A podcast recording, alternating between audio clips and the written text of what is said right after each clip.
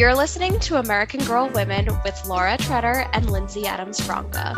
This is a podcast where two millennial gals gather around the microphone and reminisce on the cultural phenomenon that took our childhood by storm, American Girl dolls.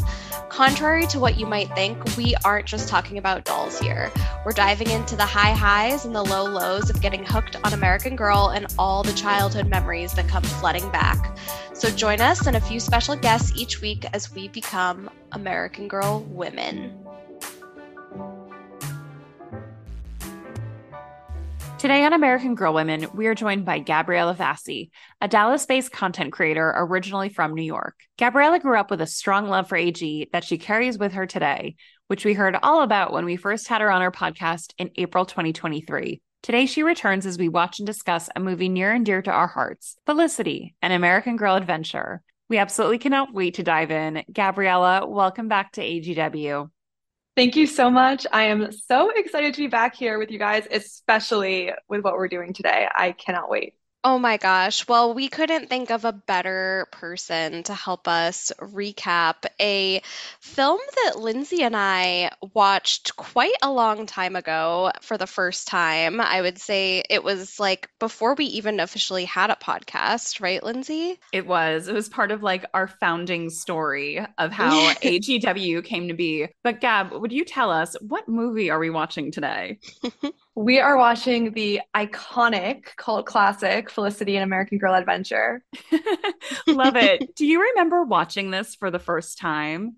Honestly, yes, because it was such a formative experience for me in so many different aspects. I think I was in like first grade because that's when I got Felicity, and she was my first ever historical doll. I was such a horse girl at the time. I was just so into Revolutionary War history. Like, it was just a match made in heaven, and it was so exciting to see my doll and the books come to life in this movie. And I think I watched it probably like over 100 times, so sorry to my parents who had to sit with me through that. only child problem. Oh my goodness. Is this a movie that you could like repeat every line? Yes. And I'm definitely the kind of person that like, if I watch something, like I remember lines, but still, this is the kind of movie that I can quote it, but also I never get tired of it. And I actually hadn't watched it in a really long time before watching it for today. And I was like, wow, like I had pretty decent taste as a 6-7-year-old, because this is a good film. Like, it's a good movie. And I feel like you can watch it over and over again. It's just such a comforting classic movie. It's such a comfort movie. Laura, do you remember watching this growing up? I never did, because I feel like I was definitely aware of it. Because I think it came out in 2004. Sounds about right. 2005. 2005. Okay. So I was 12 in 2005. So I had like kind of just exited American Girl, but I also was still like close enough in age to like my peak American Girl years, where I do remember finding out that they were doing this movie and being like, oh my God, like that's so cool. But I don't think I ever watched it until I was an adult. I might have seen it like flipping through the channels, like bits and pieces, but my first complete watch was when we watched it back in like 2021. Yeah, that was same for me. Like, I had honestly never even heard that American Girl made movies. Like, I completely missed that in my childhood and any like, yeah, time after. I had just no idea that they even made movies. So discovering them was quite fun. And Laura and I went through the Samantha movie, which we did an episode with Marianne Michescu back in December, I believe. And then we watched Molly's movie. So we have a few to rewatch in the future. Haven't seen Kits yet, which I really want to. And I know there are like a lot of the Girl of the Year movies as well, I believe. Like, there's like a McKenna movie, and I've seen clips on TikTok of, I think it's Krissa, is that her name? Mm-hmm. Krissa was like the one that got bullied. Yeah. It was a bullying theme in all of the TikTok clips. I love how like TikTok creators, or not even like creators, but like just people that like upload movies to TikTok. I am like always like entranced by that. I'm like, a movie that I would never even like think to watch is like now 20 minutes of my time watching these like little clips. Always with like another like a clip of like someone like making slime or like a like kinetic sand video on the screen next to it. Like like just the movie clip. Oh my gosh. I don't know about you both, but out of all the American Girl movies that I've seen, of which I've only seen 3, this might be my favorite. I think I might like this better than Samantha's. Interesting. Oh goodness. I feel like Samantha and Felicity are like even for me. What about you, Gab? So I think it's funny because a lot of people who know me now just from TikTok and from Instagram definitely see me as more of a Samantha girl. But I think style-wise, yes, I am. But I think personality-wise, I've always been way more like a Felicity girl. So I've always loved her movie. It's always been my favorite. I also think that compared to the Samantha movie, the Felicity movie does a really good job of really bringing like each individual book to life and like sticking to the plot points from the book. And even just in like the costuming, like the sets, everything, I feel like it's so close to the book. Right. Than like the Samantha movie or even the Kit movie. I think they kind of took the world of the doll and like made movies, but with this one, like they really just made the books into the movie, which is really cool. And I think it's kind of rare to see that in movies based off books. Totally. Right. I could see that. The costumes in this one were so good. And it really was like, oh my God, that's her meat dress or her riding outfit, which we'll definitely get into. Yes. But let's talk about the cast a little bit and just set the stage here. So we talk about this a lot on the podcast, but these American Girl movies really had a star-studded cast, and a young Shailene Woodley played Felicity. And I looked to see if like this was one of her first roles, which it seemed to have been. She was in a few TV movies and had a few appearances on TV shows like Everyone Loves Raymond and Crossing Jordan, which was such a throwback to here. I've never seen it, but that is just such like an early 2000s TV show. And then she also played Marissa Cooper's younger sister, Caitlin, on The OC before she was replaced with someone else. But yeah, it's really cool to see that she started her career, like the early days of her career, with American Girl. Yeah, no, totally. I feel like I have such a mixed feeling about like her in this role, and maybe like you guys can tell me what you think, but I love her as the character, but I think she couldn't look less like Felicity. Really? I feel like she is Felicity, like embodying like in her acting, but like she like doesn't look like how I imagined Felicity as like a kid, but that doesn't like take me out of it because I feel like she really is a good little actress in this. She is a good little actress. But Gab, what do you think, like, because you, I feel like were very like, that was very controversial to you. So I want to hear your feedback on that opinion. Okay. I think for me, since I was like 6 years old or 6 or 7 when the movie came out, and I saw it pretty much like when it came out. So for me, I pretty much saw Shailene as Felicity like when I got my doll, and I almost didn't really have as much of a chance to envision her like as a real life person before seeing Shailene. So to me, I thought that she really looked like Felicity, and even just like watching the movie, I was like, oh yeah, that's totally what Felicity looked like. But then when I think back to my actual doll, I'm like, yeah, she had more like auburn hair, it was longer, like Felicity had green eyes as a doll, Shailene has brown eyes in the movie, like there's little stuff like that, but I think that she does such a great job of just embodying like the spirit of Felicity and the character that you don't notice it as much. But I think also the fact that the costumes were so similar to her actual outfits like also helps in the styling. But yeah, I don't look at her now and say, oh, she looks like Felicity. Yeah, I think that like she just does such a good job though that I like wouldn't recast her. I think she does a better job embodying the character than like Anna Sophia Robb did with Samantha, but that could also just be like the script and not necessarily like her acting. But Yeah, I couldn't love her more as Felicity in terms of like the way she brings the character to life. What about you, Lindsay? For me, I envision Felicity a bit different in my head. I like really think of the cover of the books as Felicity, like, and someone who's like a little less dainty than Shailene is. Like Shailene is very like precious, but I think Shailene was really great in this. I was able to see her as Felicity. I don't really have too strong of an opinion on her. But the rest of the cast is interesting. Of course, Marcia Gay Harden was Mrs. Martha Merriman, which gotta talk about. That was her name. Yeah, that went right over my head on the first watch of that. Seriously, I know. I feel like for so long I was like, she doesn't have a name, but apparently she does, and it's quite a good one. Yeah. I can't remember if she had that name in the books or if they just gave her a name in the movie. I know. I can't remember either. All the more reason to maybe revisit the books to see. Totally. And Marcia's real life daughter plays Nan, Felicity's sister, which is real cute. Did we ever discuss that before? Because I feel like I didn't know that, but then as I was like finding that out while looking at the cast, I was like, oh, actually maybe I did know that. But she kind of, I feel like, was a good little actress too, right? She was.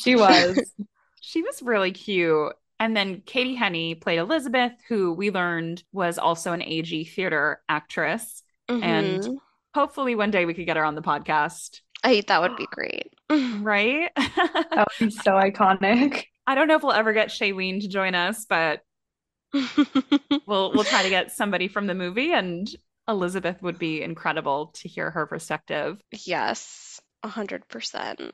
And then Kevin Zegers. We have to talk about this. Like, we have to talk about him. Oh my God. I like totally forgot how hot he was. So hot. Like, he had no like reason to be that hot. He was supposed to be, I think, 15 in this, but he was, I think, 20 when this was filmed. Oh God. I know. That was like such a experience for me. Like, as like a 6-7 year old watching this, like, I think he was probably my first like actual crush. Yeah. Like, ever. He's so crush worthy. And I feel like he really delivers more than like you could even imagine Ben in the book. Like, I now kind of do the opposite of what I do with Shailene, whereas like if I'm picturing Ben, I'm picturing this actor 100%. Yeah. Oh my goodness. That's so funny. He was also in Air Bud, which was a classic 90s movie. I don't know if he still acts, though. Does he? He was in Gossip Girl, too. Oh, my God. That's right. Yeah. When I first saw that, I was like, oh, my gosh, Ben left the militia, and now he's a drug dealer on the Upper East Side. Oh, my God. I love this. And actually, he does act quite a lot. I'm looking at his IMDb right now. Truly. I'm like, he was in Dirty John. I watched that. Ooh. Yeah. Fear of the Walking Dead, Dirty John, Power, Rebel, Corrective Measures. Damn, he's like pretty busy, actually. Right? He's working. What about the guy who played Felicity's dad? Any intel on him, Lindsay? Oh, he was on, I looked him up because I was experiencing the phenomenon of like, I'm old because I'm rewatching a childhood favorite movie and I find the dad attractive. Oh my God, like, same. I never realized like Felicity's dad was like kind of fine. So I looked him up, and apparently he was on Dukes of Hazzard. So I feel like they definitely put him in this movie for like the moms of the girls to be like, oh, I remember him. Like, there he is. Oh my gosh. He's also in The Secret Life of the American Teenager, which was... Wasn't Shailene in that too? Shailene did that. Yeah. Who was he in that? So ridiculous. Was he like a main character? It says he was Marshall Bowman. I wouldn't remember that. Yeah. He was like blonde in it. I looked this up last night. I was like so shook. Well, I'm happy to see that he's still working as well. He really was very cute in this movie. And I feel like I gravitated toward him just as much as Ben. A new dynamic. Yeah. Seriously. And then what about Jiggy Nye? Does anyone have any info on that actor? I did not look him up at all. Yeah, I was not compelled to look him up. But yeah, I'm really curious. He always scared me so much as a child. I bet. Seriously. He's scary. I mean, he was very good, though. He was good. I was going to say, yeah. I wonder if those were his real eyebrows. And I'm looking at pictures of him, and they seem to have been. Damn. Method acting. Right? So now that we've kind of set the stage for the movie, why don't we get into the plot a bit? So the movie starts off with Felicity riding her horse.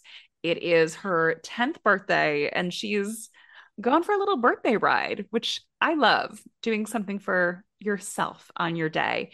And she narrates that her grandpa gave her some very solid life advice to embrace the changes of life. And her grandfather is like full of wisdom. That's noted throughout this entire movie that she references quite often in conversations and kind of guiding her to do the right thing. And he's, spouting out his wisdom when he's with her as well.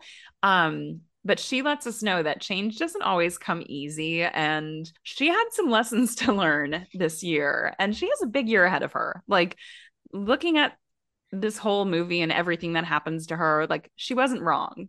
Totally. This movie, I had a hard time keeping track of the timelines because so much happened in it that I was like, wait, is this the same year? What is going on? Even though they do a pretty good job of trying to sort of introduce the seasons, but yeah, it's all over the place with action.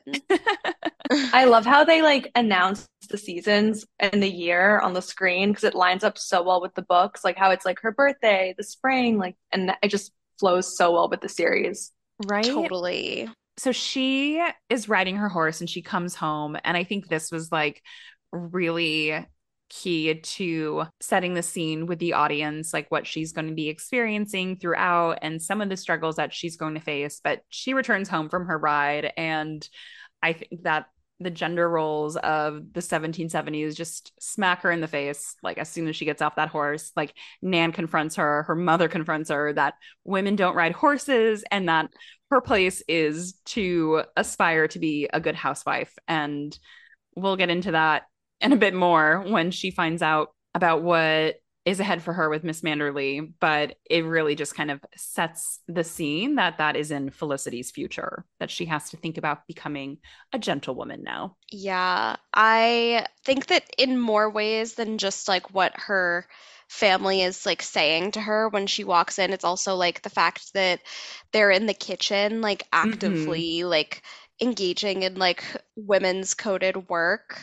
I also find this opening scene very interesting because of the way that they sort of never really fully acknowledge slavery in this movie.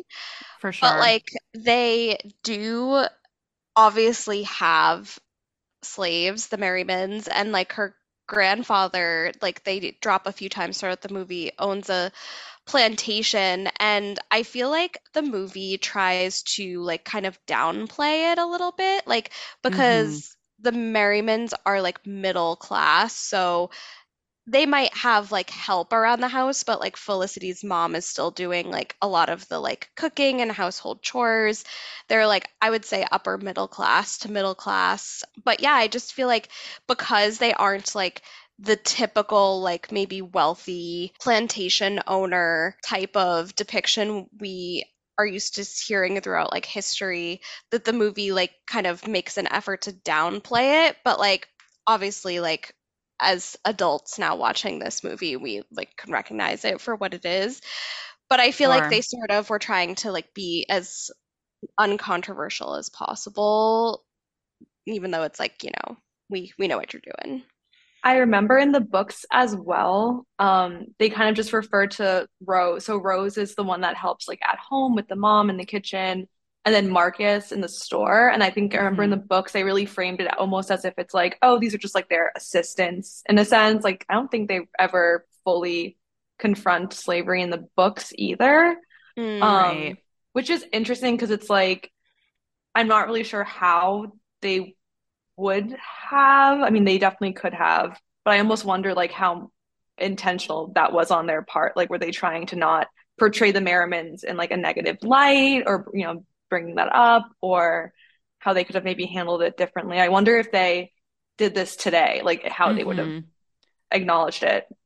For sure. That is an interesting thought to consider, how it would be represented today. I think there have just been like so many strides and changes since the 90s or maybe late 80s when this was originally conceptualized, like how they were going to tackle more difficult subjects. It's pretty apparent watching this, though, that they are just not going to go there. You know, I think there's like one scene where it's like quite evident that the grandfather owned slaves like at his plantation, but like other than that, it's just not something that they're really going to address in this movie. It's interesting because I do feel like with Felicity's personality and what we see of her in the movie, like you'd think that she would kind of be the kind of girl to speak up, you know, ask questions more, say, you know, like, oh, like, well, how come Rose is always helping you in the kitchen? Like, you know, can she go to the store too? Or that kind of thing. I feel like it could be brought up or confronted in Felicity kind of questioning her own role in the family as well. Definitely. It seems like that would be fully in line with Felicity's personality. Yeah, and I think like also in an effort to downplay the actual like realities of slavery during this time period and in Felicity's own life, they sort of like do it at the sacrifice of like the characterization, because I feel like they have much more thorough of a characterization in the books than they did in this movie. I don't know that we even really get Rose's name. We barely like have anything from either Rose or Marcus in this movie, but we first meet Marcus and Ben and Elizabeth and Annabelle all in the next scene as they're at the Merriman store. And right off the bat, Annabelle's coming in strong with being a snob about living in Williamsburg. Her family just moved in from England. They are loyalists. They support the king and immediately are just like looking down on everything that is taking place in Williamsburg. Like, she doesn't think that a ball will be as elegant as it was in England. And she's not giving anything a chance here, you know? Yeah, she's very like, I feel like in line with how she was in the books. Definitely. And I thought the actress like actually did a really great job of portraying her. Right? I love too that like the accents are just like all over the place in this movie. Like I think I remember seeing, so I remember watching all the behind the scenes featurettes when I had this on DVD, almost just as much as I watched the movie itself. And I think the actress that played Annabelle is the only one that's actually British. Really? Yeah, that's like actually her accent. I'm sure she exaggerated a little bit for the movie, but I think she's the only one that's British. Interesting.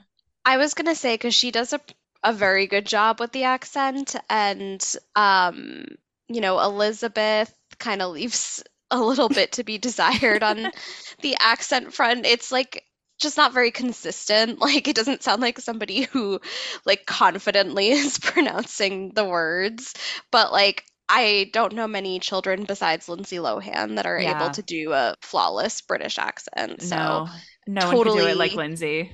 Totally understand. Lindsay Lohan is actually probably exactly who I picture when I picture Felicity. Oh, I see that. You know what? I feel like if this movie had been made a little earlier, like if this had been made in like her Parent Trap era, 100% they would have cast her as Felicity, like totally.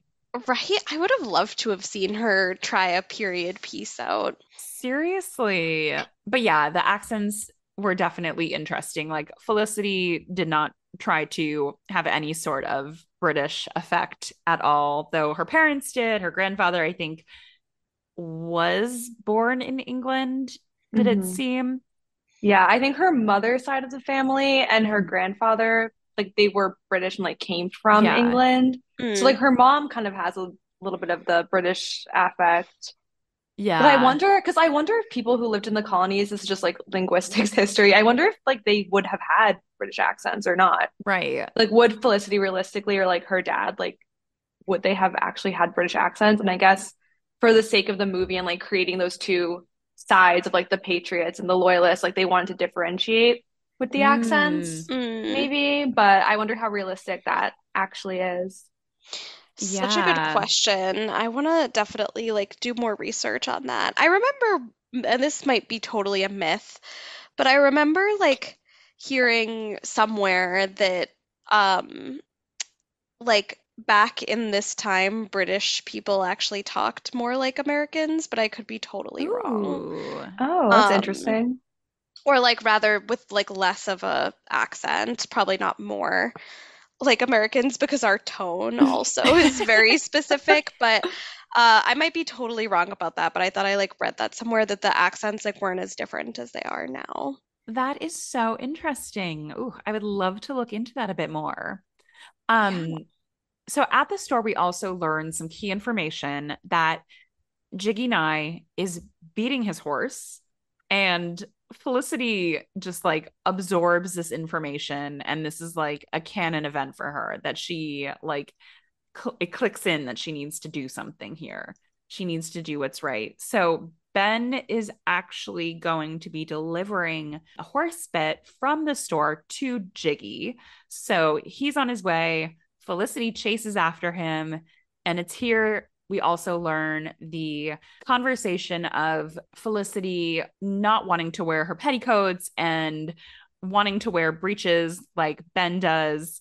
And you kind of start seeing her being a little bit of a rebel here. Yes, for sure. And then we get to see Penny for the first time too. A lot happens in like the very beginning of this movie. Yeah, they set up like every single plot point, like right? It seems like in the first 5 minutes. I think like part of them trying to just stick so close to the books, like there's just a lot happening like so quickly. Right? And we see like Penny like being spooked by Jiggy, and Jiggy says a line that I wrote down and I love it. He goes, "I'll beat the fire out of ye." Oh my God. Yeah. His accent's on point. Right? And Jiggy gets like absolutely dragged by Penny, like literally, like he's holding on to her. Oh my God, what do you call like her rope? Her lead. Like the lead. I'm like, horses are not on leashes, but I don't know what the word is. But yeah, and then Felicity verbally drags him, and right after he's like, I'm gonna shoot you for trespassing. Like he takes it to such an extreme level when like they're trying to like deliver something from the store, and like they're just asking to like get paid for the item, and he's like accusing them of trespassing. Right. Also, yeah. I do think it's worth acknowledging that when they are like watching Penny for the first time, I think it's the scene where Felicity does like a whole little monologue about how Penny's like not like wild, she's just like spirited and all this stuff, and it's like so clearly a metaphor for Felicity that I just found it to be so funny the way that they did that. They're definitely not subtle with the metaphor. We have to make sure that like the 8 and up girls that like love the dolls like get the metaphors in the movie, I guess. Yeah, right, exactly. Oh, it's also so cute like in that scene how Ben is like so protective. Like I think that's the first time you really see their dynamic, and he's so protective of Felicity when Jiggy Nye is like threatening her, and he like gets in front of her. Right. Yes. And all this is happening on her birthday. Such an eventful day. That's what I mean by like the timelines in this movie. Like, you know when things are happening, but so much happens in like the span of a day sometimes where I'm like, so is this the same day? Like, when did this happen? Right. And she's an outfit repeater, as is typical of the time. She's always in her meat outfit. So it's also kind of tricky to tell the days apart because she's always in her like lilac dress, which I liked how they used that meat outfit. And not like Felicity's original one, because that's the one that was on my doll when I got her in like 2005. That's one of my favorite dresses. I feel like they had another dress that was like similar-ish to her original meat outfit. It was like a little bit different, but I could tell that that's what they were trying to do. But the purple meat outfit is so gorgeous. I love it so much.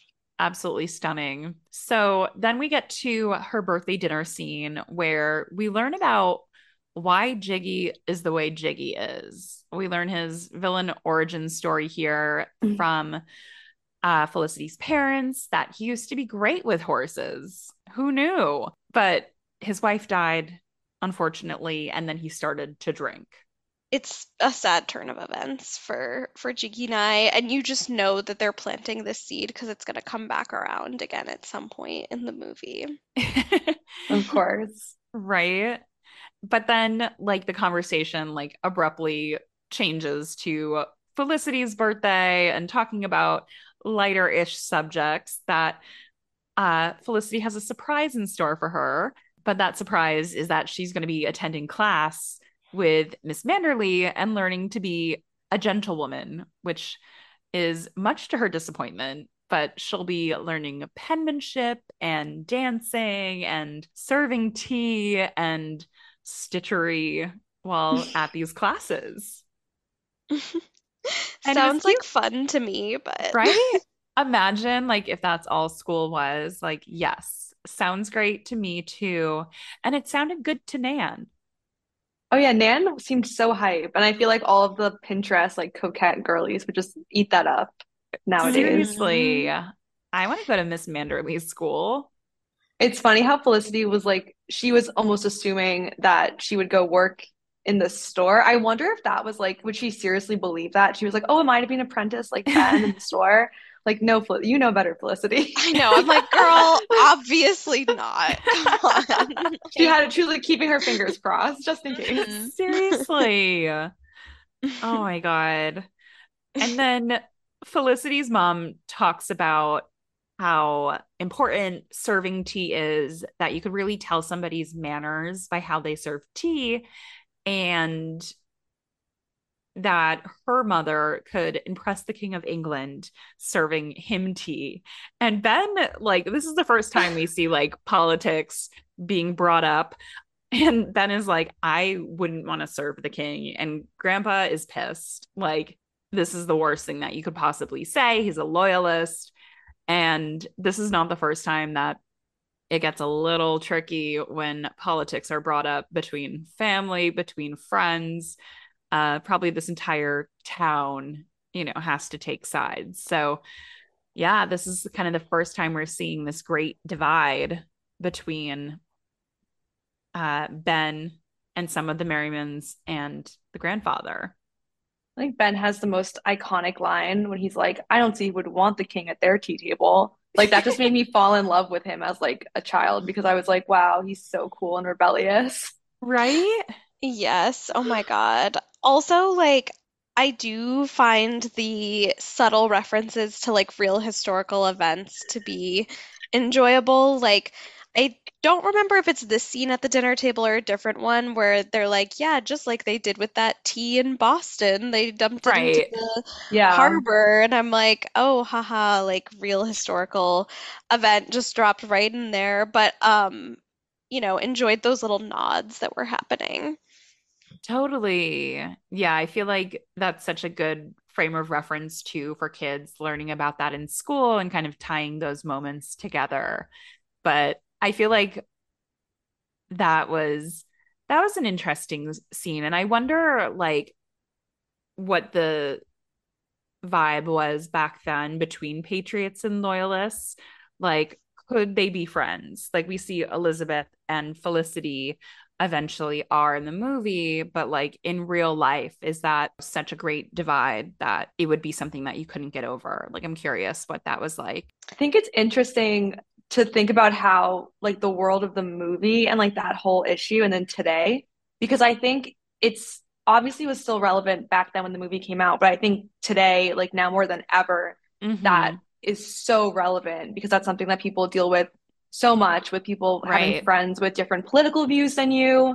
And I almost feel like the movie like couldn't have even predicted how prevalent that would become, and like how stratified society is now. So it is interesting seeing how Like, yes, Felicity and Elizabeth, you know, they kind of look past their differences and become friends, but it's not without challenges. And they both kind of have to make concessions sometimes and put their friendship first, but both of them kind of keep their beliefs throughout the book, which I like. Like, they don't show Felicity changing her beliefs to fit in with Elizabeth, and they don't show Elizabeth altering her beliefs either. Right. Right. Yeah, they like definitely like, I think, send the message like by the end of it that they're compartmentalizing the political part of their like existences with their friendship, which like I think, you know, like you're saying, is so relatable for so many people with their friends and family. Like everything about the like dinner table discussion to like navigating those political differences with friends feels very timely for sure. Oh yeah, I feel like that could be anyone's Thanksgiving table when you have like the one relative that has like one super extreme view and the other one that has like the polar opposite view, and they're going to inevitably argue, and then it all turns out fine, but there are those moments of tension. Right. Definitely. And they still, and like also to your point, like, you know, they still love their grandfather, even though, you know, he's a little bit more on the loyalist side than their father. So yeah, I think it's definitely like sending a universal message for sure. Definitely. Thanks for that lesson, Felicity. So then we see her at her first day of lessons with Miss Manderley, and lo and behold, Annabelle and Elizabeth are also in attendance. And the first day they are learning all about tea and how to politely accept and decline tea. And this is where we get that iconic line, which I feel like has been ingrained in my head since I was 7, of "I shall take no tea." Yes, so iconic. Oh my goodness. I love the scenes with Miss Manderley. Like, again, I would love to be like in these classes. And then on the walk home, Felicity shows Elizabeth Penny, and Felicity has it in her mind that she could tame her. And Penny is tied up again. She is going wild, and Jiggy comes out. The girls run away before he causes a scene, thankfully. Like, I feel like it's kind of like surprising that Jiggy like always catches Felicity when she's out. Like, he always just knows. Like, he doesn't have a ring camera or anything. Like, is he just sitting by the door like waiting for a trespasser to come by? How does he know? I don't know. I think he keeps odd hours as a like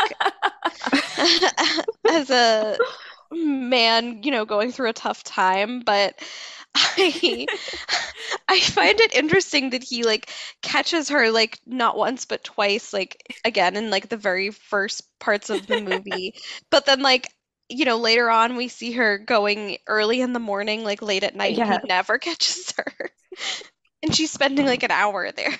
Right? Seriously. It's so funny. And so from what I gather, later that night, possibly, this is the first time that Felicity sneaks out of her house to see Penny. And she's wearing like her big gown, climbing fences. It must be quite hard to climb over that fence in the dress that she is wearing, but she makes it work and starts building trust with Penny, giving her an apple. And here I think Jiggy does realize that someone's outside, and he tries to catch her, or like, I don't think he does, but she trips. It's very horror movie-esque when she's like tripping and falling, and he's like right there. Right? I used captions on the YouTube video I was watching, which were auto-generated and like didn't really add like a line with what was being said. So instead of saying like, "Get back here, you little trespasser," it said, "You little chess master." Gave it a new spin. That's funny. Like, imagine being chased by a scary man calling you a chess master. The subplot where Felicity's a world champion chess player secretly. Oh my gosh. Yeah, but he does catch her this time, but I think then afterwards we sort of have the montage of her going back. Mm-hmm. He never catches her again, which is kind of insane. Seriously. And then Felicity has a heart-to-heart the next day about horses with her grandfather. And later that evening, the family is like gathered in conversation. And grandfather is probably not the right term. It's well known that Felicity's grandfather is a loyalist, but it was at this moment that Mr. Merriman let the grandfather know that his store is no longer carrying tea. And that's the tea on that. Right? Seriously. Like, Ben says the king's taxation is unfair, and the grandfather is just like, shut the fuck up. Like, that was his big like outburst. Yeah, I feel like words. This is kind of where we see like how heated things can get. Like, I think at the dinner scene, we kind of saw a glimpse of it, but it's like even more intense in this scene. And we really see like the sides that everyone is on. And I think we also see how Felicity kind of like gets worried, and she, you know, is unsure, like, well, is he angry at me? Like, why is grandfather so angry? And then that's when her mom kind of like plants that seed again and like tells her about, oh, you know, he still loves us. Like, he still loves your father. It's just like they disagree on this key issue. Absolutely. And right. That really is so relevant to today. That grandfather is just so angry. Like, he's saying like, this is treason. Do you hear? Like, he is like really intense and passionate. I would love a little bit more backstory into like all of these characters, but especially getting to learn a little bit more about the grandfather. So then we see Felicity sneaking out once again, back to Penny. And then the next scene, the girls are back at Miss Manderley's sewing their samplers. Have either of you ever like embroidered before? When I was very young, I did like a little like made for kids one with my mom, but I don't think we finished it because it was a lot of work. When I was in my Felicity era, I would sit there in my Felicity dress and pretend I was in lessons and do a little sampler moment. Oh my God, Gab, that is so cute. Laura, your friend made such an incredible Samantha sampler. Was that Shannon? Yes, she did. My friend Shannon last year for my birthday gave me a like little cross-stitch sampler that said, I'm a Samantha. And she actually made the pattern herself too, because she like sourced a couple elements from different places and then like Samantha-fied it. But it was so cute. It made me kind of want to get into it again as a hobby. Right? One of my friends just got into it, and she has like cute little like Eloise at the Plaza ones, like American Girl ones. It's so cute. It's making me want to get back into it too. Oh my goodness. Love that. I have like attempted to embroider, but it is not a skill that comes easily to me. Like, long story short, a family heirloom that I carried on my wedding day with the initials and wedding dates of all the women in my family, dating back a couple generations, was lost on my wedding night, and I wanted to recreate it. And I found like a similar handkerchief on Etsy that I was going to then like just re-embroider the initials and dates of the women in my family on. But I tried to do it. Like, I bought the hoop, I bought all like the materials, and even though it was more or less like straight lines for a lot of the initials, it was still so challenging. Like, I outsourced it. I like found someone on Etsy to do the embroidery too. I was like, I just can't do this right. It takes like a lot of patience, I feel. And that's why I think it's so just not up Felicity's alley. Like, she did not want to be there trying to do her little embroidery when she could be riding Penny. Seriously, if you had to choose like one activity that they do at Miss Manderley's, so embroidery, dancing, penmanship, or tea serving, which would you all want to do? I would want to walk there with Ben. Option B. Wow, that's a great one. Agreed. I also feel like the dancing would be up my alley. I'd probably go for the tea because I love hosting little tea parties now. So yeah. I think it would be cute. Except for when Felicity said that I shall take no tea. I would also say, I shall take no tea. I just wonder if after that happened on the walk home, she told Ben and she was like, guess what I did? You're going to be so proud of me. Right. I said that I wouldn't drink tea at lessons today. Like, are you impressed with me? And he would be like, you're 10, sit down. Yes, literally. Seriously, like heavy sway for being a patriot, Ben. I think I would prefer the dancing as well. Like, I really love like an organized dance moment. I took ballroom dance in college for a semester, and it was really fun to learn like the different like styles. I love line dancing. I love like square dancing when I had to do it in gym class. Did y'all have to do that too? Square dancing? I it's one of those like Mandela effect things where I can't remember if I did it or if I've just seen so many memes about it on the internet and like how they like made us square dance in gym class instead of like learning about taxes. So oh my God. We didn't do like learning square dancing or those kinds of dances at school, but I went to Williamsburg like when I was in first grade because I wanted to see where they filmed the movie, all of that.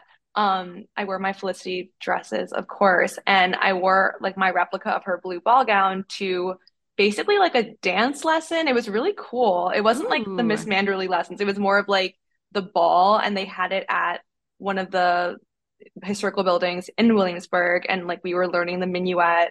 And I think I did more watching because I was so little and most everyone there was older than me, but it was so cool to kind of feel like I was almost in the movie and like seeing those dances again, but they looked so fun to do. I think I definitely prefer that over like going to the club and dancing like we do now. Right. Totally. Imagine going to a ball. Right. Much prefer that over like the bars. Right. Yes. Bring back balls. Ooh, that did not sound right. All right. So we get back to Miss Manderley's. Annabelle continues to be an Annabelle. She is really being a snob, doesn't think that anything could be nice in Virginia. The balls won't live up to her standards. And we see at the end the girls coming up with a nickname for Annabelle, which was Bananabelle, in response to Annabelle calling Elizabeth Bitsy, which I always remembered very strongly from the book series and also the Felicity theater kit that I had. Like that was like a big sticking point in it. Mm. Yeah. I don't think I remembered Bitsy at all from the books, but I kind of think that's a really cute nickname. It's so cute. I just met a Bitsy last week. I have a Bitsy in my family. Cute. Yeah. Is her full name Elizabeth? Oh, yeah. That's adorable. I know. But yeah, and I love the way that the girl who plays Elizabeth and her like British accent says Banana Bell. I just feel like that's worth noting. She got the pronunciation perfectly on that one. It's so cute. I love that. Banana Bell. And then we cut to a scene where Felicity is with her mother who's folding up laundry or has laundry in a basket. And again, to prove that she is not like wealthy enough for us to like resent their wealth. Like, right. Yeah. I did find that interesting because like she's getting invited to like the preeminent ball on Williamsburg and all this, but I guess she's like upper middle class. It makes me wonder about like the class structure in colonial Williamsburg because they're not nobility, but you know, she's going to lessons but her mom's still doing housework. Right.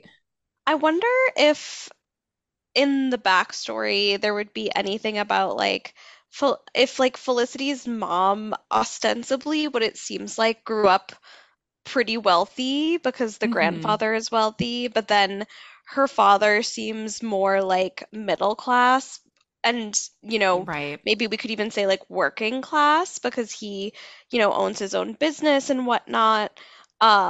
So I wonder if Felicity's mother, in the canon, had to learn how to do housework later on, because she probably wouldn't have been doing until she was married.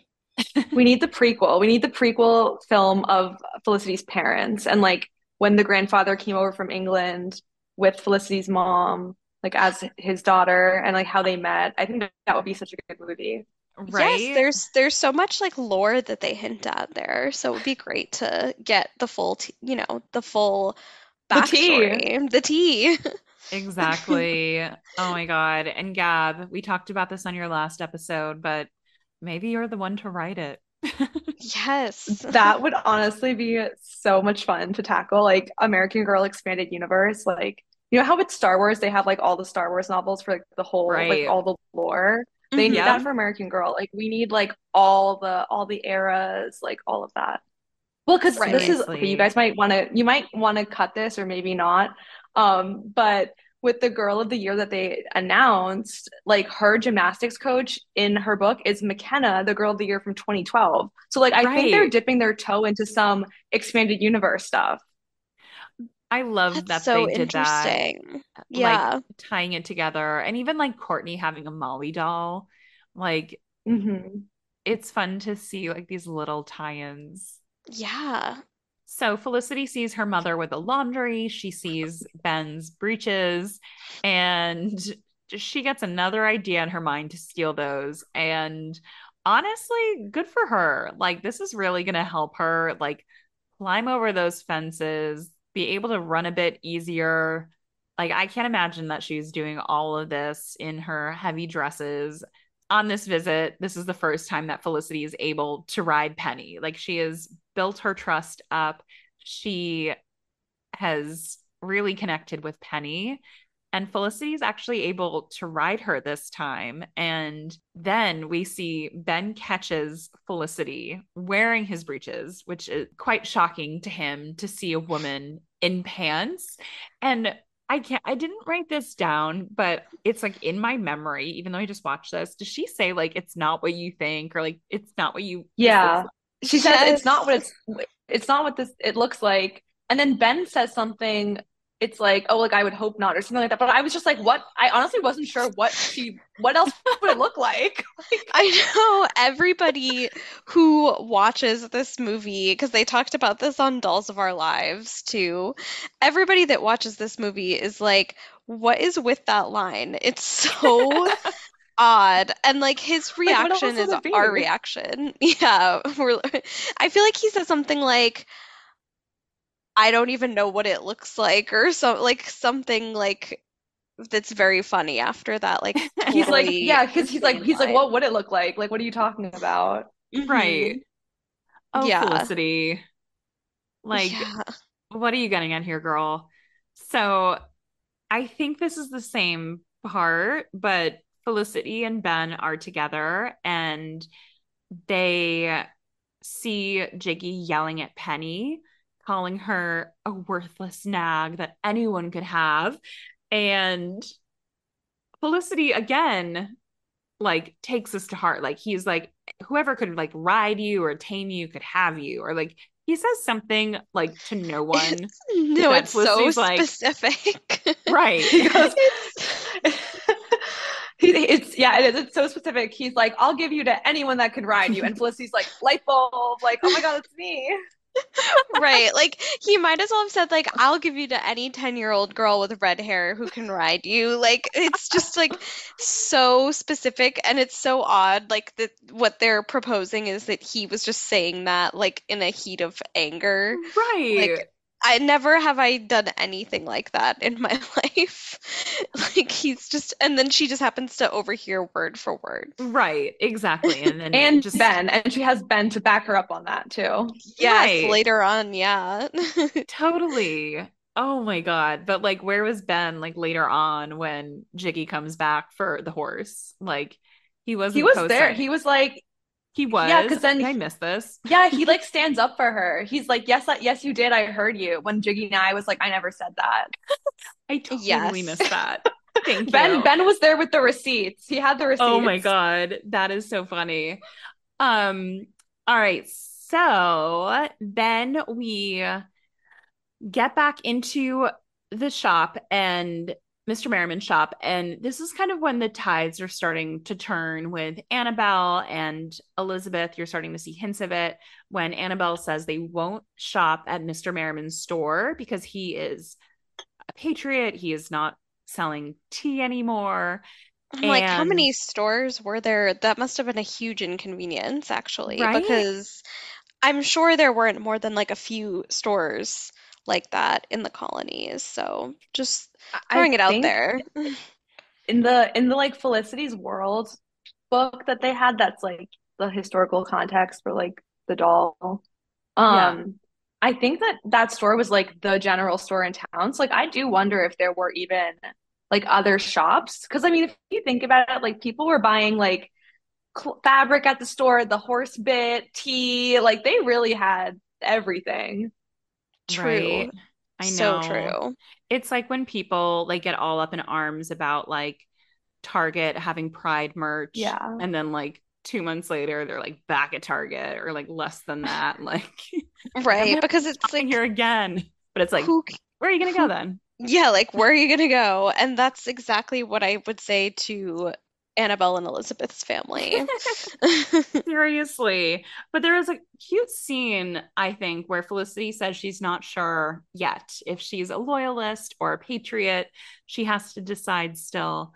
And Mrs. Merriman looks on and is very proud of Felicity for wanting to figure that out for herself. Which is surprising, honestly. I mean, I think that the Mrs. Merriman character is not like so black and white in like her views, like women should do this and men should do this, but she kind of is like a consistent like scolding kind of correcting voice to Felicity. So the fact that they portray her as being like excited about that is kind of interesting. I think it makes her more likable for sure. Yeah. I think it's just a good message to relay to the girls watching the movie. I mean, I remember being really young and watching this movie, and I feel like there's a big just idea of, oh, like you have to have your parents' political views. So I think like a young girl watching that would see that and say like, oh, like, wait, like I can decide for myself. I don't have to just believe something because it's my mom's beliefs or my dad's beliefs. Like I can form my own opinions about issues, even though I'm young, like Felicity. Right. So true. Very true.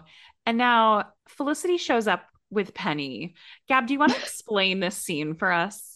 Yeah, this scene, I feel like I saw the scene when I was young and I was like, wow, you can do whatever you want, because Felicity was just a little unhinged here. Yes. Yes, she had reason for it, but if we look at this like out of the context of like, oh, it's Felicity, like she committed a crime, like she stole a horse. that's like the 1774 equivalent of like Grand Theft Auto. And she was 10. Yes. I thought the same thing when I was watching. I was like, this is like stealing a car. Right. Yeah. Felicity just rolls up to her house in the morning and she's like, come out, everyone. And there she is, just riding Penny. And her father comes out, her mother comes out, her siblings. Ben is there, of course. And she's kind of explaining that it's Jiggy Nye's horse and that she has been going every morning, gaining Penny's trust, and that basically saying like it's her horse now. Jiggy Nye shows up and obviously wants his horse back, accuses her of stealing, yells horrible things at this 10-year-old girl. And Felicity's dad, her parents actually, I have to say, like they weren't as angry with her as you would think. Right. And her dad actually offers like just right off the bat to like buy Penny from Jiggy Nye after that whole exchange. Because Felicity says, oh, well, I heard him say that he'd give her to anybody that could ride her. And Jiggy Nye says, no, I didn't. And then Ben is there with the receipts and says, yes, you did. I heard you. And then it's escalating. So that's when Felicity's dad offers to buy Penny from Jiggy Nye, basically says, like, name your price. Jiggy Nye refuses. And it's just, like, this really emotional scene where Felicity's dad has to, like, pry her off of Penny because she's just holding on to her because she knows that Jiggy Nye is going to like keep on abusing Penny. Felicity runs past them into the barn, and Jiggy Nye takes Penny, and she's just really upset because she thinks she's never going to see her again. And I think her father then goes in after her and like they sit and like he has like a heartfelt conversation with her about the whole situation. Yes, that was such a sweet little moment between the two of them, I thought. And I agree with you in your like initial characterization that it's surprising that her parents weren't more mad. I mean, they definitely were like, what's the meaning of this? And I think at one point she even says to her mother, like, well, I would have asked you, but I knew the answer was going to be no. So. Seriously. And for as upset as Felicity is, she also has a plan. If she can't have Penny, nobody can. Yes. Interesting plan. Least of all, Jiggy Nye. Oh my God. I don't know where Felicity thought, because obviously in like a following scene, we see her free the horse from Jiggy Nye's property. And I want to understand more about what she actually thought was going to happen when she freed a horse in Williamsburg, because it's not like Williamsburg is for all intents and purposes a city, and like there's not wild horses, I don't think, in Virginia at this time. So like, where was Penny gonna go? Right. And spoiler alert, she ends up on her grandfather's plantation somehow. Like, I'm still really confused by like how where was happened. She I think we'll probably get into that like more a little bit later. But I remember at first, when I first watched this movie, like I always thought that it was kind of a coincidence. And it was like, oh, like the horse, like Penny just happens to be one of the horses that they're looking at. But then I think there's a line that her grandfather says that kind of makes it seem like he was trying to find her and like find all the copper colored mares like in Virginia and buy Penny for her. But yeah, I think that whole little saga of how she releases Penny into the quote unquote wild and then finds her again, like that's such a like American Girl magic moment. Like it's very much just not realistic at all, but it's so heartwarming that we're just willing to look past that and like suspend disbelief that would ever happen. Just like the fact that like Jiggy Nye doesn't like shoot her on sight when he catches her. Like it's just nice heartwarming moments that might not be historically accurate, but like it's nice, and that's what makes American Girl like American Girl. Exactly. Right. And one thing we do know while Penny is free is that she gets pregnant. She took her freedom very seriously. Oh my goodness. So I think before that, Felicity has her lesson, standing up for herself, saying that she shall take no tea, was one of those moments that she was kind of claiming her independence and building her confidence. I wish they would go into it a bit more about like what a patriot is and what a loyalist, like what they believe. I think the most that they kind of get into it is when they're walking, Ben and Felicity are walking back from the lessons and they see the militia, the word is not rehearsing. That's the theater kid in me coming out, but let's just go with that. They see them rehearsing and Ben's talking about how he wants to join up, and Felicity says, grandfather says nothing is worth going to war over. And Ben says the ability to govern ourselves is, and I feel like that's kind of what they just keep on going to as far as explaining the conflict. It's just kind of like, oh, like the patriots don't want the king and the loyalists do want the king. And of course there were like way more nuanced issues going on with it. But I guess that's kind of what they boil it down to. I would love to hear from Annabelle and Elizabeth on what that means to them, like their family's influence. One thing I really wish that they had explained or covered more, and I don't think they even talk about this in the books as much, but I wonder why Elizabeth's family moved from London to Williamsburg in the first place. Mm-hmm. They never really discuss what brought them there. Right. That's true. Yeah. Or even what brought, you know, Felicity's grandfather over to England over from England would be very interesting, but I feel like that would have helped also further with the historical context too, if we knew like why the Coles left England at the time. Because definitely Annabelle does not want to be there. Right. She did not want to switch high schools, apparently. For real. So then we're spending the summer at grandfather's, and I really love the relationship between grandfather and Felicity. I think it's really special how they bond together, which we've seen throughout the entire movie, but him buying these copper horses in hopes to find Penny for her really speaks volumes about how much he loves Felicity. And I love the line where Felicity asks if she could ride Penny, and he responds in like the most heartfelt, like soulful way. And he's just like, "To your soul's content, my child." Like, he put so much meaning behind that. He was a great actor. Yeah. Yeah. That was a real moment for sure. I just love this whole section of the movie. I guess this would be like Felicity Saves the Day, for which book it is. And I love it. I feel like it really is kind of what makes the book like an American Girl adventure, is like this whole stretch of her at grandfather's plantation over the summer. And we really kind of see her come into her own. Yeah. In this section of the movie. Totally. There's a lot of growth here. A letter arrives from Felicity's dad. He's joining them later. Right. Because he had to stay longer because Ben is missing. Because they find out that Ben is missing. Like, right. Then. Right. And it has like the notice. The newspaper like, from the clipping. Yeah. They left, and then he had to stay. The dad had to stay longer because like they discovered that Ben was missing like that day, like when they were supposed to leave. Mm-hmm. So then he stayed longer, they left, and then he sends them that. Because I guess they were, I wonder how long, like how many days Ben was gone for. But it seemed like it had been a little while if they already had that like printed in the newspaper. Right. And they were so mad. Like they were like, oh, he abandoned us. Like I would imagine it was like at least a week or more. Right. Even Nan was pissed. Nan was like, I hate savage. Ben. Yeah, that was savage. She was brutal. No remorse. So sassy. But Felicity gave him the benefit of the doubt, and she was saying like, there must be a reason, and the grandfather like shut that down. Like, there's never a reason to break a contract. And I think that was one of the things that really stuck in Felicity's mind. Everyone's really up in arms about this. Felicity was definitely trying to like give him the benefit of the doubt and be like, no, it's probably just like, you know, this or that. And Nana's just like, if he wanted to, he would. Right. Right.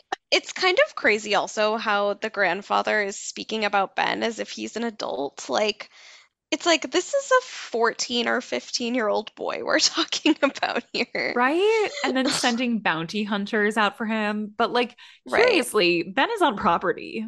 Yes, that was, so he leaves Felicity a note with the crudest drawn map I've ever seen on it. It's literally like a badly drawn house and then like a line to an area. Like all it does is like show that like, okay, he's somewhere in the woods. Like he cannot have been more vague. Yeah, it's so brutal. And then she gets there with food. He asked her to bring food, and he's hiding out with an injured leg in the woods. But I guess my question is, like, what was his end game? Because he didn't seem to go very far. I feel like this whole scene of them in the woods, it's like so book talk coded. Like, I feel like now, like the book talk girlies would just eat this up, because it's like she's like helping him with his like injury, and he's like trying to like be nice to her, and she's like, don't make me forget how mad I am at you. It's like so iconic. It's so flirty, honestly. It's funny because I feel like in the movie, like they really made them seem a little bit older than they are. Like in the book, I don't think I got that much of that dynamic between Felicity and Ben, but in the movie it's like, well, if they were a little older, like, she doesn't seem 10 in the movie. You know, like I know she's supposed to be 10 years old, but I feel like she seems a little older, like maybe 12. Yes. These were some big themes, but we hear like this like pretty intense talk between Felicity and Ben. Like she's kind of imparting wisdom that she's heard from her grandfather on the importance of keeping promises and contracts, and Ben ends up turning himself in. Yeah, and she does not have to like work that hard to convince him to do that either. Well, because so when they were in the woods, he was just wanting to like go and like run, and she's like, you can't run. And then the whole dramatic scene where they ride back to the house, to the stables. And I guess he was planning on leaving like after nightfall, he said. And then he surprises them by just showing up in the parlor when they were sitting there. and kind of making this really grand entrance and speech about how Felicity convinced him to stay. Right. Yeah. And at that moment, I don't remember quite clearly, but does the grandfather soften up a little bit after that? I feel like, if anything, like it kind of seemed like it stressed him, like that whole situation, like stressed him out, like the grandfather. Because I don't know if we're gonna, you know, spoiler alert, get to this yet, but I hadn't remembered how soon after that whole situation, like then her grandfather passes away. Mm-hmm. So I was so like, true. In hindsight, it kind of seems like that, like, I don't know, his blood pressure must have like skyrocketed or something, because that was like, I feel like he seemed super stressed about that situation. That's right. True. And the mother is always making comments to the grandfather about like how he needs to like take better care of himself. Mm-hmm. So that's true. For some reason, I was thinking like maybe after like he said, but I think it's more that the grandfather was very like proud of Felicity, like that yes. she like took his advice. And you know, just further shows the really sweet bond they have throughout the movie. But I definitely think I wonder like if that was typical for the time, because like I don't know, I don't always imagine like a grandparent dynamic being like loving during that time, because, you know, even like parent-child relationships were kind of fraught during that time. So I wonder like if people were having like close relationships with their grandparents in like colonial days, or if like distance and like early like illness and like death, mm-hmm. like maybe a lot of people didn't have their grandparents. Yeah, I feel like there's a very like modern family dynamic that is present with Felicity's family. And I guess a lot of the American Girl characters and movies do this to kind of make it more relatable to girls today, because mm-hmm. it does kind of seem like a very modern setup with like, oh, right. we're spending the summer at grandfather's. And I don't know if that was like super common then, mm-hmm. but yeah, I mean, it's so sweet in that scene how like he is so proud of her, and they do. And even Felicity like emphasizes like, oh, well, it was like your advice that like I told Ben, and like that's why he really stayed. Right. Exactly. Definitely. And then we see that grandfather dies. We're at his funeral. Left a note that said not grandfather's abrupt death, because it right? is rather abrupt. That was so abrupt. I remember like that was just like such a shock, like watching the movie like for the first time when you're little, and like all of a sudden that happens, which I guess is important that they even had it like that, because I'm sure it helps a lot of like younger girls that maybe like lose grandparents, and then it kind of maybe helps them cope and contextualize and kind of learn about what it's like seeing it in the movie. But yeah, it was definitely like a surprise if you hadn't read the book and you didn't know. Right. Yeah. I saw some like low star reviews about this movie, like saying that it tackles too many adult themes, like for an American Girl that's like movie. The whole brand though, like that's what they're right. supposed to do, honestly. Like, have you read any of these books, or like do you know anything about these characters? Like they think there's a lot of like death and violence in this particular movie. But yeah, R.I.P. grandfather, it's quite sad. And truly.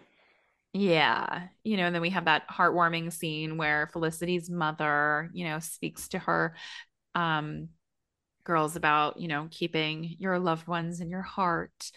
And upon their return, Felicity sees Elizabeth, who is quite icy to her now.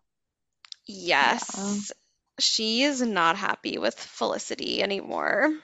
There's definitely like a really big tone shift, I think, that starts like with grandfather's death, and then mm-hmm. I guess this is where we get into like the changes for Felicity book, which I feel like out of all the series, like that's always the book with like the heaviest topics. It's like the darkest, like dealing with the most like the darker themes and the more difficult topics. So I guess like you can kind of almost sense that like they did a really good job of capturing that when they come back into town and it's cold, it's winter, you know, mm-hmm. she sees Elizabeth, they're in their cloaks. And yeah, right. Elizabeth is super icy to Felicity, and we just kind of see this very somber tone. Right. There's such a mood shift there. And Elizabeth lets Felicity know that her father is now in jail, and Felicity kind of like does what Felicity does and like springs into action with a plan, because she basically is like, my dad has connections. Her dad has connections, but like her dad's also a patriot, and those are patriot connections. But I'm also kind of like, what did Elizabeth's father do? Like Elizabeth says like he's a loyalist, but well, in the book, I think they get into this a little bit more in the book, but he was like in prison just for being a loyalist, because this was a time when like they were like capturing just like loyalists and putting them for treason in prison. Yeah, I think I remember it being like a little darker in the book actually, with like they get into it. But interesting. Yeah, but I don't think he didn't commit like a crime or anything specific. He didn't steal anyone's horse like Felicity did.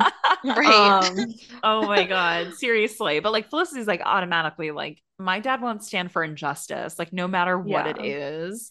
So it's, I guess Felicity definitely read the situation correctly, because in the next scene we see them going to the jail. Which is odd. Like, why is she going? Like, where do you draw the line? In jail, right? Exactly. I feel like a lot of like instances throughout the movie, like whether she's like sneaking off to like Jiggy Nye's field or like going to the prison by herself. Like, I don't think a 10-year-old girl would just be like gallivanting around the prison. Like, I don't think that would fly back then. Right. No. So we see Felicity and her dad in this prison trying to help Mr. Cole, but Felicity also sees a familiar face in a jail cell, looking a little pitiful. She sure does. She sees Jiggy Nye in that jail cell. And she feels some pity for him. Grandfather had said something earlier in the film, like when he yelled at, I think it was Ben, or maybe it was Mr. Merriman, but he apologized saying like, those words weren't like from my heart. I was angry. Like, don't, take them as something that it's not. And Felicity's coming to this realization that perhaps his heart is good and the words he says are in anger, which we see eventually is true. I love that her dad made it a moment where instead of being like, yes, Felicity, like you're 100% right, like we shouldn't like, judge him for past mistakes or whatever, he sort of makes it more about like how impressed he is with her. Like he's just like, I am so proud of you that you would like feel that way. And it's like, cool, but like what's like the game plan? Like, are we gonna help Jiggy Nye? Like the dad just like really focuses on how proud he is of her instead of like actually validating like anything she says and being like, yeah, we should, probably step in here. Seriously. But Felicity then like gets into the jail again. She steps in herself. Yeah. And she even like sasses the guard a little bit. Right. Oh yeah, because he was going to take the basket and just like deliver it myself, and she was like, I would like to deliver it to him, and they were like, okay, and then they brought her into the jail cell. She was like, I feel like Felicity, like she was kind of making a point, I think, like yes, she's doing this altruistic gesture, but she's also like, he needs to see me do this good deed for him. He needs to know that like that it was me. Him. Like I'm being the better person here. Like, she wanted to make sure that came through. We need an offshoot book. Jiggy Nye learns a lesson, and we'll hear this from his perspective. So true. Jiggy learns a lesson. This name is so ridiculous too. Like is that so funny? I mean, it's what's his real first name? Like, is this like Jiggy Nye? I feel like he's like the long lost like ancestor of Bill Nye the Science Guy, like his evil twin from like another life. Oh my gosh. Seriously. I know. And every time I think Jiggy, I can only think of Lisa Vanderpump's dog, Jiggy. R.I.P. But yeah, I don't know where Jiggy Nye comes from, but it seems like he's Scottish, or like based on his accent. No, like I'm dead serious. I want to say that like maybe that's in the book too, like because there were Scottish people in the Americas at this time, if Outlander tells us anything. This is why we need the expanded universe books. We need the prequel. 100%. We need the Jiggy Nye like saga and how he was in Scotland, and I want to know about his marriage experience. Yeah, right. So then we see Elizabeth and Felicity make up, they're friends again. And then Felicity gets an invitation, and it's an invite to Lady Templeton's ball. And Nan could not be more excited. Like, I love Nan in like every little line that she has. Yes, Nan is loving it. Felicity's also wearing her chore, I think it's her like chore dress that I'm surprised we got to see this. It's like the one with like the red sort of apron on the front of it. Maybe it's not her chore dress, but it definitely was available at one point. It looks really similar to, well, because I had her like tea, or not her tea dress. No, it was her birthday dress, I think. That was the doll's dress, or the spring dress. And it's pink, and it has like that same style apron on it. I don't know, yeah, but it's cute. It reminds me of Beauty and the Beast. It's kind of like Belle's Village outfit. That's what it reminded me of. It is very similar to that. The whole scene is very fairy tale-esque, actually, the way that like she's sort of like in the kitchen doing chores and someone comes to the door to invite her to a ball, like very like Cinderella almost. It's interesting because she's like excited about the invitation, and I feel like Felicity in the opening scene when she didn't even want to go to lessons and thought it was ridiculous. Like, I feel like she wouldn't have been excited to get an invite to the ball, but at the same time, like, we see Felicity kind of grow into like patriot Felicity and take sides in that aspect, but then she's also excited about going to the ball. So I think she's realizing that she doesn't have to be one or the other. Like, she can be a tomboy and she can also be excited about going to this Christmas Eve ball. For sure. Yes. Agreed. And I think, like, I don't recall 100% if Ben gives her as hard of a time about it in the movie, but in the book, I feel like he's pretty, like, in the book he does vicious with her about, like, going to this ball, because it's technically, in the book, it's being put on by loyalists, so it's a little more controversial. Right, definitely. I feel like at this point in the movie, they were kind of using the ball as like, oh, and nice, this is like that American Girl magic coming in. Like, they kind of just made it more of a positive thing. But I do remember in the books, like, it was a source of tension, like going to the ball or not. And that wasn't really brought up as much in the movie at all. Right. Interesting. So then we see the dancing scenes at Miss Manverly's that are quite complex. They're learning the minuet. They are doing some really like fancy little moves. Like, it's quite fun to watch. Like, but they're gearing up for the ball. And then Felicity at home gets a surprise from her mother. And of course we see the blue taffeta fabric, like, to make her gown. But we all know that Mrs. Merriman is not feeling well. And it's kind of the question of if she's going to finish the gown in time. Right. I find it, well, I guess this is interesting because this is not how it happens in the books, right? Like, there's something else in the books, I think, that stands in the way.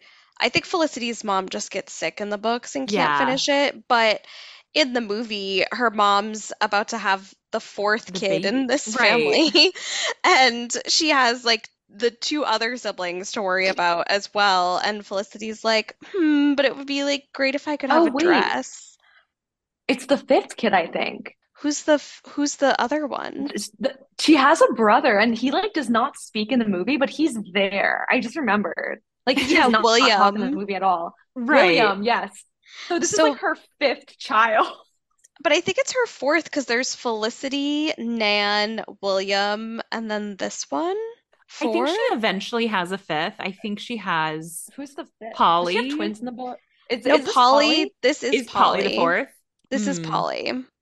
In the books, Polly, or I read about Polly in like one of the short stories. And what happens is it's equally dramatic. They were gonna go to grandfather's plantation, and with like another woman, like, who lived in the area was coming with them, and she was like, yeah, like, let's go to the like plantation, and like her mom's like worried because like her due date is literally like that day, but they go anyway. And then Polly gets her name because she's like born in the middle of like a horrible like storm or something like that, and she's like a pollywog. Like, yeah, this happened all in a side book. Wait, I kind of remember this now. Was it in like one of the, like it's one of the Mysteries of the Adventures or something? Like they had all those offshoot books. They did have expanded universe books. Yeah. So this was in like, it was like a small hardcover book, and they had them for all the dolls. I think it's literally called Felicity's New Sister. So they made it abundantly clear what the story was about. That's cute. I'm looking up the family right now, but I don't know if I see a fifth. Is it just the four? The fifth was maybe like my self-insert 6-year-old self thinking that. Yes, there. Yes, right between Nan and it's Felicity. It's me, Felicity's long lost sister. But they added that into the movie, so it's like kind of interesting to see like her have to like take on, as part of which like they sort of did in the books too, like she sort of takes on more care for her siblings while her mom is like going through this like illness related to having the sister, and she kind of gives up all hope, I feel like, that she's gonna get to go to this ball. Right, totally. Like this was really Felicity's year to grow up, like in every situation. Like she's had to deal with some like tough scenarios in this movie and in the books. Yeah, I know. That's why I'm like, how much is going to happen in this movie? Right. But in the end, there's help with her gown, and she is able to wear it to the ball. Yes, Elizabeth and her mother finished the gown for Felicity, which I'm like, when did Felicity's mom have time to like pass that off? Right, because it seemed like there was like a very short window between like getting the invitation, getting like the fabric for the dress, and then the actual ball itself. Right. I wonder if like Ben or her father kind of like had something to do with that, maybe. I could totally see Ben, yeah. Oh, I love that. And now Ben is the escort to her ball. And when I like originally was thinking escort, I was like, oh, he's just going to like walk her there. But like, no, he is like attending this ball, and it's a loyalist ball. Of course, he is a patriot. He doesn't know how to dance either. So he's not like the best date to bring, but I love that he's there. And I love that Annabelle like makes a beeline towards him, thinking that he is the son of like a loyalist, like a rich loyalist man. No, I don't remember if that was in the book, because I was watching that and I was like, wait, like I feel like, I don't know if I'm just imagining this, but I feel like in the books there was like this subplot of Annabelle like repeatedly hitting on Ben, and she knew who he was. Like I have to go back and reread, because I feel like there was like this in the book. That's so funny. I mean, there weren't that many people around, so she probably couldn't afford to be that picky in real life. Seriously. But Felicity is like not even mad, which tells me like that we're just like building up this like romantic plot line. Oh yeah, I think it's so funny. I think that the whole thing with Ben and how he's now become kind of like this symbol in like the American Girl fan world, because I don't think that they intended for him to be like that at all. Like I think it was totally platonic, like Felicity is 10, but then like you have the whole scene with him like in the woods and she's like ripping his shirt off. It's like, do you really think people aren't going to interpret that in a certain way? Like that was like a good look for him, better than the ball look, honestly. I did not like his hair at the ball scene. I was like, this almost is gonna give me the ick. Like I need him in like the Felicity Saves the Day vibe, the summer vibe. Like that was the better look for him. This was I didn't love it. I didn't love the little curls, and it was too like George Washington-esque. Yeah, less buttoned up Ben is our preference. Literally less buttoned up Ben. Oh my god, I love Felicity and Elizabeth dancing together and everyone watching on. That was such a cute little bestie moment. That was so funny though, because it was like, did they know that they were going to be like doing a performance? They announced it like it was Dance Moms. They were like, Felicity Merriman and Elizabeth Cole, doing this duet. It's funny. I remember recreating that with my friend. So my like best friend at the time in first grade, she was blonde, very Elizabeth vibes. I was like very Felicity vibes, and we would put on our colonial dresses and like try to recreate that scene. Huge. And I don't know how good a job we did, but we had so much fun doing it. Oh my gosh. Love that. That's so cute. Yes. Ugh, obsessed. What do you guys think about Felicity's dress, speaking of, and its fidelity to the like book and catalog version? I feel like it looked a little different than how it looks in the book. Had more black in it. Oh, I have to take another look. I do remember the big thing with that dress for the doll was the fact that she had the interchangeable stomacher and you could like change it. And I feel like it did look like maybe that wasn't the case in the one in the movie. I also found it really interesting that she had her hair down a couple times in this movie. She had her hair just like flowing and wavy. Yeah, it's like my re-wigged Felicity now. Yes, actually, Lindsay, it's exactly like your re-wigged Felicity. Oh my God. I have the Shailene version. Yeah, her Christmas dress doesn't like exactly follow the book and catalog dress that we see. I don't love it as much, but it might just be like bias from like the familiar dress. But I mean, it is pretty. I think it like follows it enough that you know that is the reference point, but I would prefer the version that you see in the catalog. Yeah, I think all the dresses that she wears in the movie definitely have, especially the ball gown, have like more of that shape from the era with like the bustle, and with the doll, like we don't really get that. Like it's more of a mature dress shape that really like doesn't come through on the doll's clothes. And yeah, her hair is definitely like down more, and I feel like the Felicity doll, like you always had the little founding father ponytail and the little curls, like that was her signature look for the book and for the doll.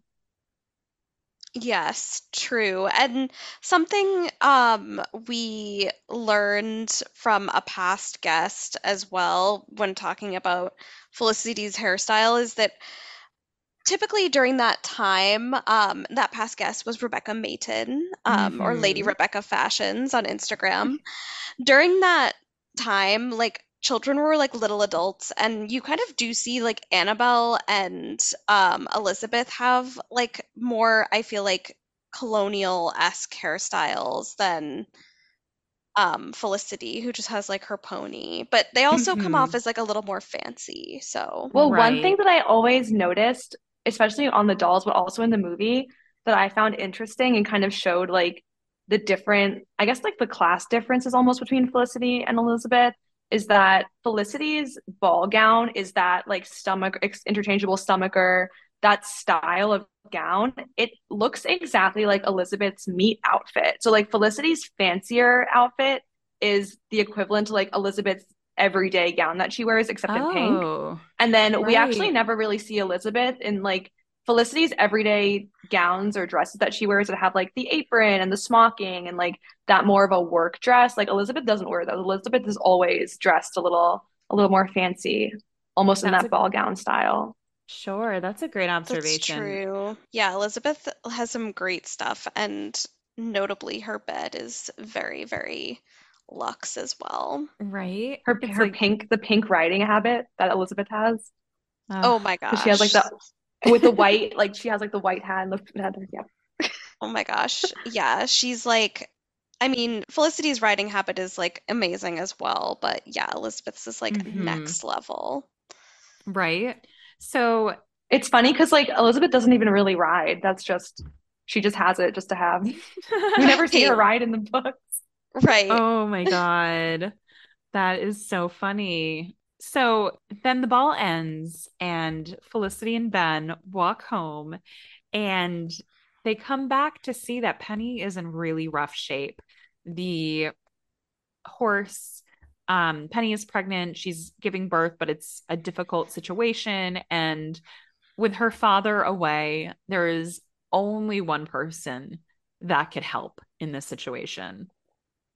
Which, before we reveal who that person is, can I just say, like, to Mr. Merriman, you, like, your wife just had a baby like 2 days ago and had like a really traumatic illness, and like your whole family needs you, And he's like, I have to go to an overnight Patriot meeting. It seemed so made up. He's like, I have to go to a Patriot meeting to discuss Patriot business. Like, oh my God, honestly. It's so true. Yeah, like paternity leave who? Like, come on, Mr. Merriman. That's so right. This is why Felicity is so into emotionally unavailable Ben. Right. For real. Truly. Oh my God. Gab, could you tell us a little bit about who comes to save the day? So Felicity realizes that Penny is in really rough shape and they're going to lose both Penny and potentially the foal unless someone does something about it and helps deliver the baby. And she's thinking, and she's like, okay, who do we know that's really good with horses? And surprisingly enough, they go and find none other than Jiggy Nye. And he is all alone on Christmas Eve, as is the case for a villain in this kind of movie. So he comes back with them to the stables and saves the day and helps Penny deliver the foal. And it's a really like heartwarming scene. And Felicity's just still there in her ball gown in the morning with the new foal, who they decide to name Patriot because of his spirit and independence. It's just a cute nod to like all the themes of the book. And then I think Felicity's father arrives again in the morning and meets the foal and sees Jiggy Nye there. And Felicity tells her father what a help Jiggy Nye was, and they invite him to join them for Christmas dinner. And Jiggy Nye is like fully sober also now.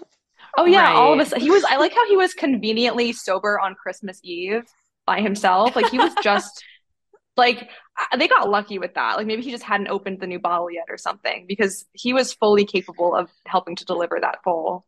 Unless Seriously. Like they're trying to imply that like his prison stint like sobered him up, or like it worked. His visit with Felicity like was so transformative that like her kindness. That's true. You know what? Yeah. I think honestly that was probably it. Like he saw how kind she was to him, and maybe he thought like, wow, I should change. Like people haven't lost hope in me. And then he like decided to kind of like make a change for the better. Yeah, totally. Right. Jiggy is the Grinch coded.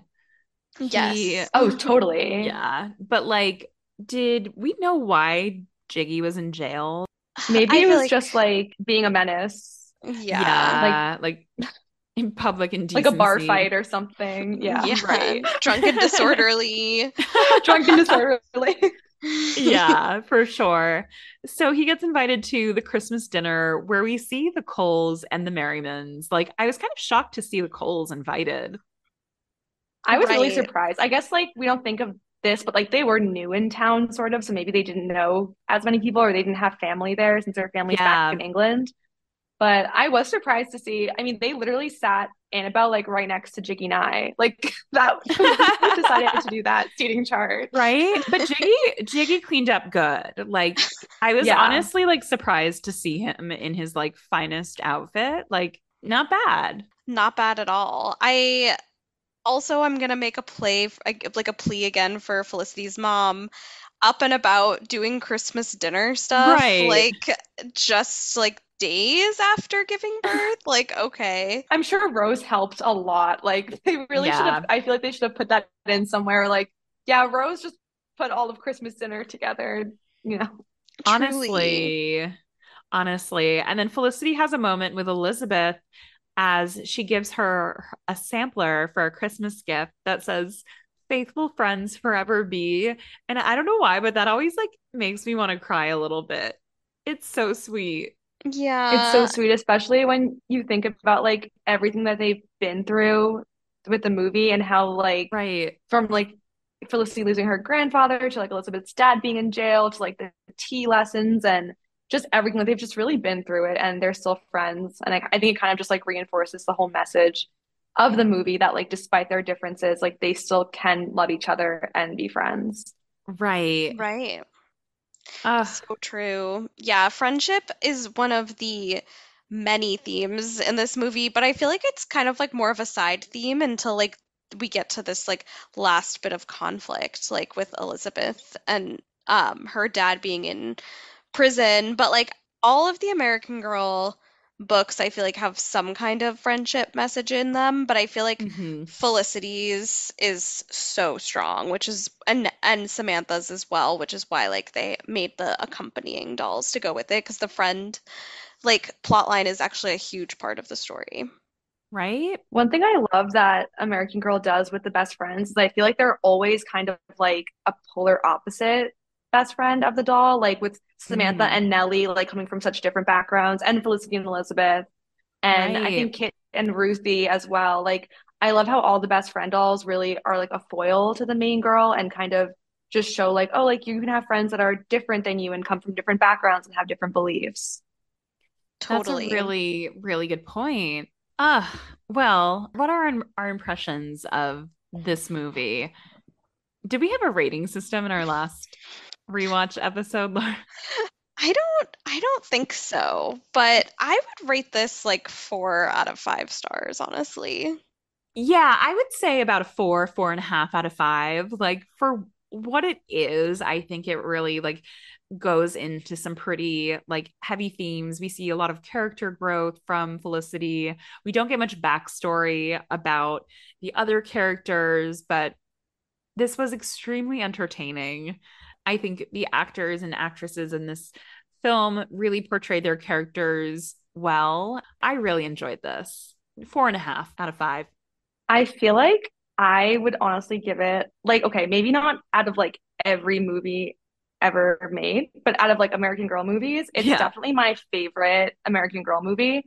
So I would give it 5 out of 5. Cause like, yes, there are some things I would want to see more of, but I feel like out of what we saw, like I think it represented the books so well and so accurately while still like fitting it all into one movie, and like the costumes, the actors, everything. Like I do think it's a pretty perfect American Girl movie, and Ben obviously gets 5 stars as well.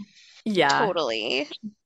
Honestly, Ben deserves a half point on mine. I'll give it a 5 with the addition of the impeccable casting. I definitely feel like it's absolutely far and away the best one out of the others. And I liked Samantha's movie. I honestly felt like Samantha's movie like was a little bit too much of a downer at times. And this like shows conflict while also being like very like entertaining, and you know, like you feel confident that like Felicity is gonna like get it done, but the conflict in like Samantha's movie, for example, like feels like very intense, and then the conflict in Molly's movie feels like barely anything at all. Right. Seriously. Well, do we have any final notes on this movie? I would just say, I think if you are a longtime American Girl fan and you haven't watched this movie in a long time, and you're just like with your friends and you guys want a movie to watch on like a cozy girls' night, especially in the fall and winter, like definitely watch this movie. You will enjoy it. It's pretty good just as a standalone movie. Agreed. And yes, it's in its entirety on YouTube for free. What it is. Amazing. And I feel like if you're like into history, or you want to like get your kids into history, this is a great starting point. Definitely. Well, Gab, this has been so much fun. Thank you so much for coming on the podcast today and going through all the plot points of this movie. It's been a true joy. Would you let everyone know where they could find you after this? Of course. And thank you so much for having me back. It was so much fun. I am on Instagram at Gabriella Vasci, and my TikTok is gab_NYC. And I do talk a little bit about American Girl on both platforms. So definitely come find me on there. I love to talk all things American Girl, all things history. Yes. Oh my gosh. Well, thank you so much, Gab, for another amazing conversation. And thank you everybody for listening.